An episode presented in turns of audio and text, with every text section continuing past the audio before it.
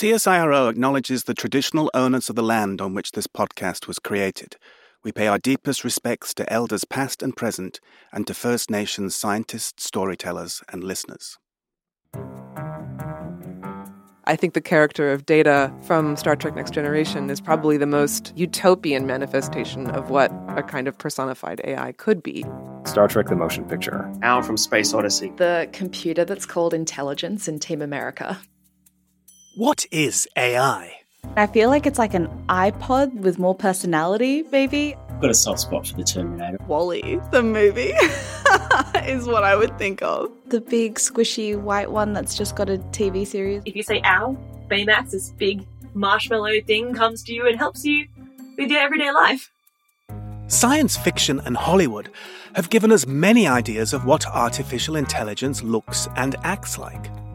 In some stories, we see the human world taken over by machines, like in The Matrix, or murderous computers like Terminators and HAL 9000 in 2001 A Space Odyssey. Others are friendly, like the helpful C3PO of Star Wars, or the big hearted WALL-E charged with cleaning up our future planet. So, just how close are these characters to reality? And how close is the reality to our everyday lives? Hello there. The Eagle has landed. The CSIRO team. What can I do for you? The machines in the factories. Producing a computer program. So far Temperature is approaching 500 degrees Celsius. Beautiful, beautiful. I've answered all your questions. They can provide an attractive solution to tomorrow's energy needs. Welcome to Everyday AI. I'm Jon Whittle, an AI expert from CSIRO, Australia's national science agency. I live and breathe AI, and I have to say, my everyday experience of it is a little less dramatic than some of these science fiction stories. But the question that bugs me the most is When are machines going to replace humans? spoiler alert, they won't. In this series, we'll explore how AI is being used as a tool to revolutionize everything from healthcare to music, sport, and space exploration. But first, we need to unpack what AI really is. Or what it isn't. It's not very cinematic or compelling. Not the robots on TV, not Terminator. It's not something that can walk around and tell you how it feels. Not yet, anyway. It's trying to build with machines, with computers. Incredibly complicated, hyper specific math. That takes a certain amount of data, analyzes it, and makes some uh, conclusions on it. Somewhat like humans learn, although the learning is significantly different. These voices belong to some of the experts you'll become familiar with across this series. And even amongst them, defining AI is, well, complicated and sometimes confusing. My aim by the end of this episode is to make things a little easier to wrap your head around and a little less Hollywood sci fi.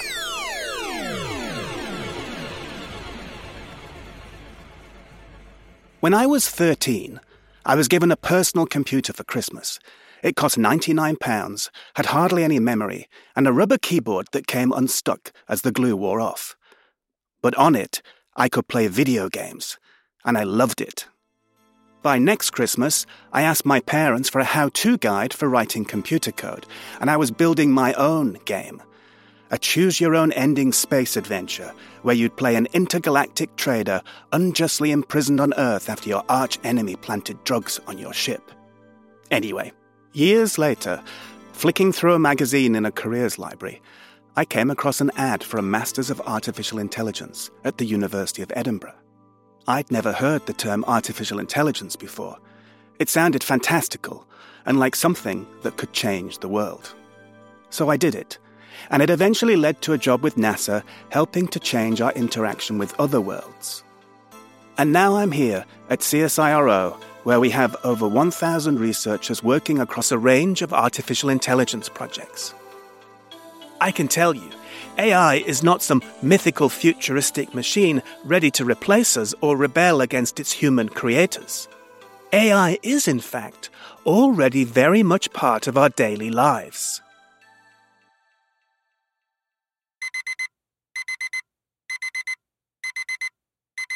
Let me take you through a Sunday morning. Your phone alarm wakes you up at the optimal time of morning based on your REM sleep cycles. You check the news online. The headlines curated based on where in the world you're reading and the stories you usually read. You're meeting a friend for brunch, so you look up the directions to the cafe on your phone. Your friend is running late, so you check your emails while you wait. It's Sunday. Nothing new in your inbox today. And thankfully, you'll never see all that spam that's been filtered to your junk mail. When your friend arrives, they tell you how their dating app prompted them to think twice about someone they'd connected with based on flagged words in a private message they were sent. They show you the profile, and you think, wow, they look just like that actor from that show. A show that your streaming service recommended for you based on your watching history. But what's that actor's name? Nothing a quick web search won't help find the answer? All that computer aided stuff, and it's not even 10 o'clock in the morning. In fact, 54% of global consumers are actually interacting with AI on a daily basis.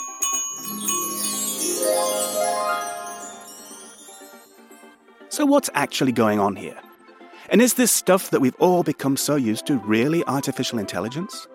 We sort of have the assumption that we have natural intelligence, some set of computations that we humans are performing that let us learn as much as we do. And then, as soon as you think that, then you could ask, and could we have artificial systems that could do the same thing? This is Alison Gopnik, a professor of psychology and philosophy and a member of the Berkeley AI Research Group at the University of California. I study how children learn and come to understand the world around them. But I've always studied that in the context of thinking about philosophical problems. How could any system come to understand and know about the world? And most recently, in the context of computation and AI. If you described a lot of the recent AI systems eh, in terms of what they actually do, which is that they're large data statistical pattern extraction systems, nobody would get very excited. Nobody would be saying, oh no, the large data statistical pattern extractions are sentient, or oh no, they're going to come and take over from us. So I do think there's been a bit of a, phenomenon that calling it artificial intelligence, you know, going back to the 70s when the term first started getting used, can be a little bit misleading uh, when you're describing what the most powerful current systems actually do.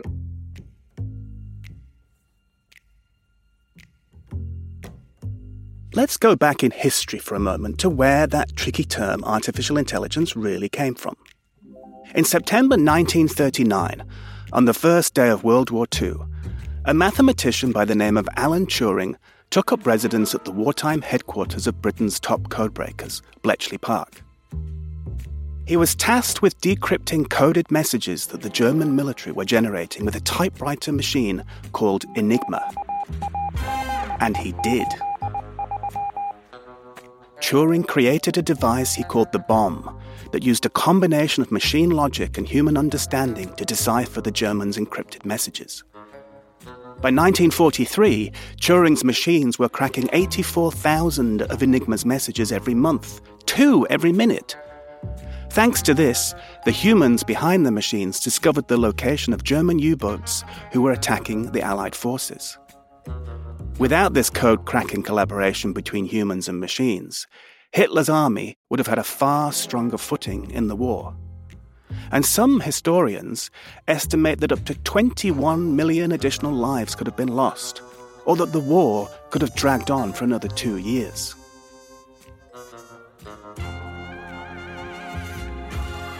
After his experiences in the war, Turing began testing out whether computers could learn to do things like play chess. In 1950, he published a research paper entitled Computing Machinery and Intelligence. It starts I propose to consider the question Can machines think? If humans solve problems and make decisions by using information that we have available, then why couldn't machines do the same thing? It's a similar question that compels AI researchers like Alison Gopnik today.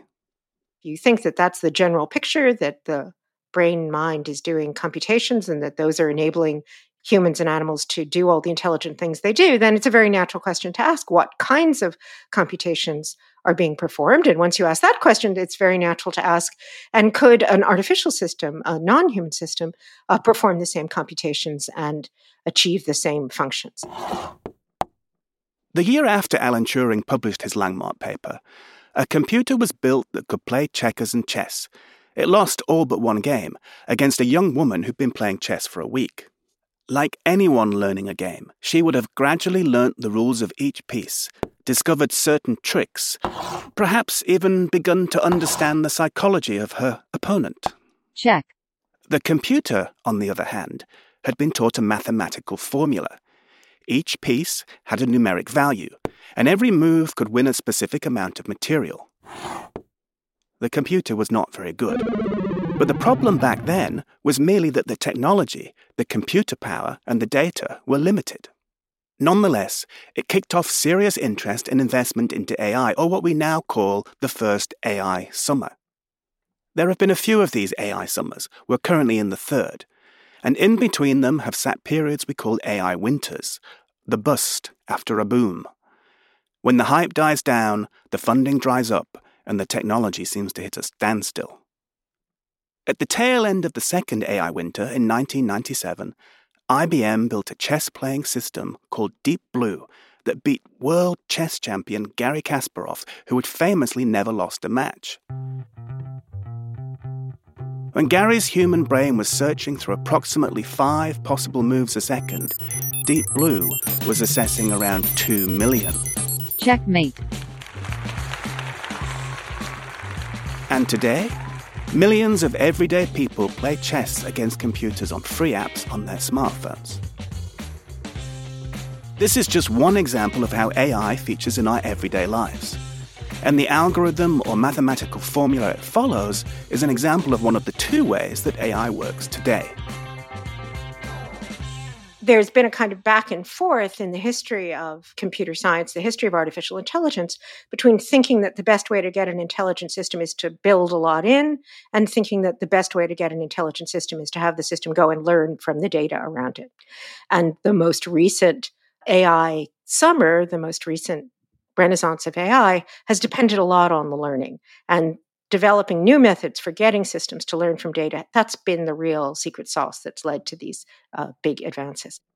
We call this secret source of data driven AI machine learning, but I like to think of it in simpler terms, like food.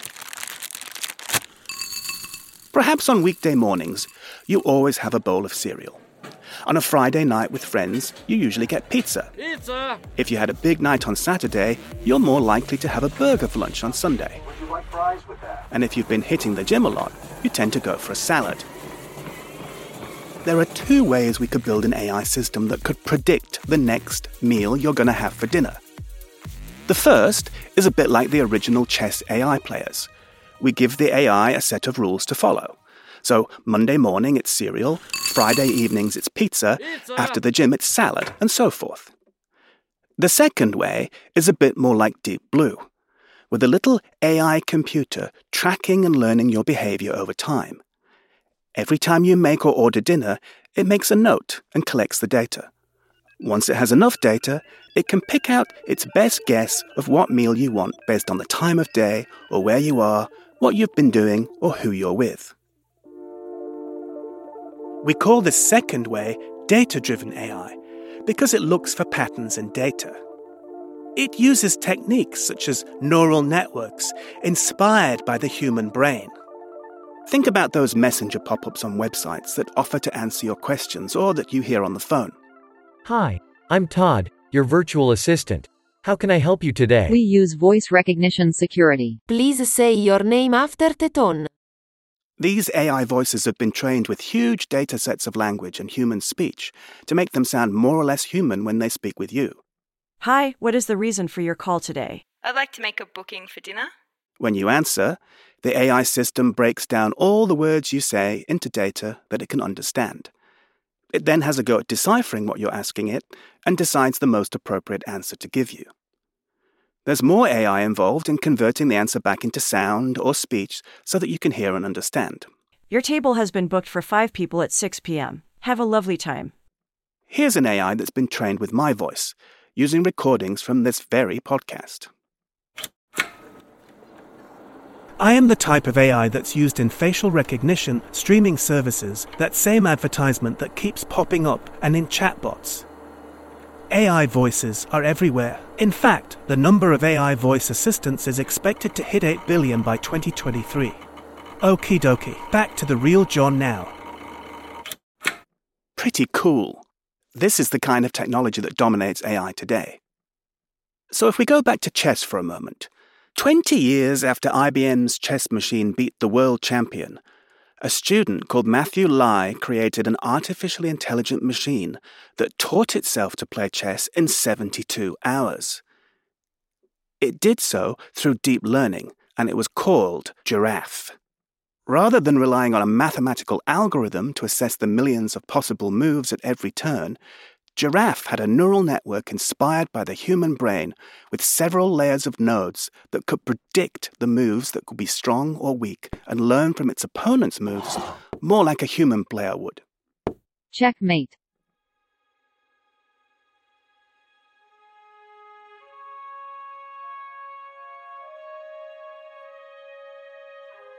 So, can machines think? Well, it depends what you mean by think. Certainly, machines can mimic some forms of human behavior that resemble simple problem solving. But is this thinking anything close to what we do? And as we continue to develop this intelligence, will machines be able to feel emotion, have desires, and be aware of their own existence, like the C3POs and Wall-E's of Hollywood? I've pretty much spent my whole life dreaming about building intelligent machines. What's exciting now is that many of those dreams are turning up in all of our lives. This is Toby Walsh. He's a professor of AI at UNSW Sydney and a fellow at CSIRO's Data 61. Unfortunately, most AI movies are, are, written for drama and excitement, and they tend to involve a sentient AI, which, of course, we don't have any sentience yet in machines. It's not, not clear if we ever will with a glint in its eye that's trying to take over the planet. And, and it's, you know, a race between humanity and the AI as who's going to be win. And the, the reality, of course, is that the dangers, the benefits of AI are much more mundane and prosaic than that. And so movies do paint a very unrealistic picture of what we should be worried about and what we should be welcoming in terms of AI entering our lives. Is there any particular depiction of AI in the in literature or in, in, in cinema that you think really gets it right, or alternatively, one that you think has got it so horribly wrong that you just cringe whenever you see it? There is one movie that I do like, and that's the movie Her. The first thing it gets right is that AI is the operating system of the computer. So all our devices are going to be connected um, seamlessly to each other and to the web. Your front doorbell, our toaster, our cars, um, our lights, everything in our homes, in our offices, in our in our cars are all going to be seamlessly connected. How are we going to communicate with these devices? Well, we're going to speak to them and they're going to speak back to us. Um, and AI, of course, provides the power that understands that speech and speaks back to us. So that was one thing that I think the movie got well, perfectly right was that you know this chap buys his latest operating system, this new AI that he then um, he then somewhat falls in love with.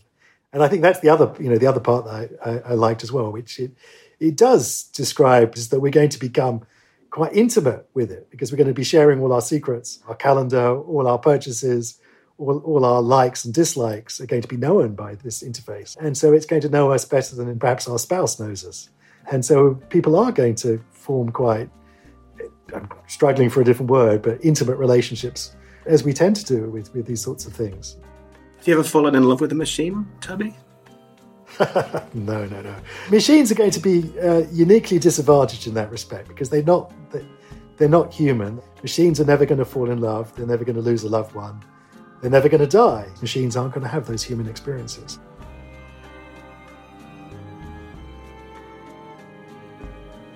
Let's be really clear here. Machines are nowhere close to being sentient. they are certainly not able to fall in love with us or take over the world. And really, AI systems are not that intelligent. Just think of the frustration you feel when that virtual assistant sends you in loops. Can I speak to an operator? I'm sorry, I didn't understand. Please repeat your question. Operator. I'm sorry, I didn't understand. Please repeat your question. Operator. I'm sorry, I didn't understand. Please repeat your question. For all the fear that AI can still incite in people, it is certainly not close to reaching, let alone surpassing, human intelligence. The famous linguist Noam Chomsky said that IBM's computer beating a chess world champion was about as interesting as a bulldozer winning an Olympic weightlifting competition. Deep Blue's success had more to do with the power of its computer engine rather than its actual creativity or intelligence. And if we think back to chess, in July 2022, a chess playing robot at the Moscow Open grabbed and broke the finger of a seven year old boy it was matched up against, apparently thinking the finger was a chess piece. Someone once said that asking whether a machine could think was like asking whether a submarine could swim. Here's development psychologist and AI researcher Alison Gopnik again. Look, I don't think artificial intelligence is the problem, but artificial stupidity, of which there is a lot, that is really the problem. So, you know, having a system that's uh, that's guiding weapons, for example, that is really dangerous and really something that we have to worry about. And we have to worry about all the unintended consequences of these systems being out in the world. But I don't think that's because they're intelligent. I think that's because they're not intelligent and the people who are running them and using them are not intelligent. I do have one last cheeky question for you, Alison. I always hate asking my guests to give predictions of the future, but how long do you think it will be before we do have an AI that is smarter than a four year old? Well, I think it's unlikely that we would actually want to have an AI that's like a four year old if we want a brilliant, playful, exploratory intelligence that can find out about the world, we actually know how to make those, and it's actually a lot more fun than coding. So the question is, what kinds of intelligent systems could we produce that would be complementary to that kind of human intelligence? Could we design systems that would complement the intelligence that we already have and that would do it in a in a beneficent way rather than a maleficent way. And once we start designing the systems, can we figure out how to control and regulate them in a way that will be positive? Over this series, we'll learn how AI is being used as a tool to complement or collaborate with human intelligence. And we'll touch on some of the ethics and challenges along the way. We'll hear some fascinating stories from AI experts, athletes, astrophysicists, musicians, and more. In our next episode, we're unpacking how AI is producing award winning music and art and asking the question Is there anything about human creativity that machines haven't yet learnt? How do you perform music physically that was composed by an entity which has no body, which has no relationship to the body? Um, it doesn't necessarily think about what feels good to play or what's even you know possible to play. I'm Jon Whittle. Everyday AI is a CSIRO series created by me and Eliza Keck.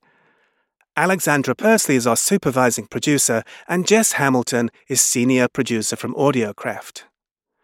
The Audiocraft production team is Jasmine Mee Lee, Cassandra Steeth, and Laura Brierley Newton.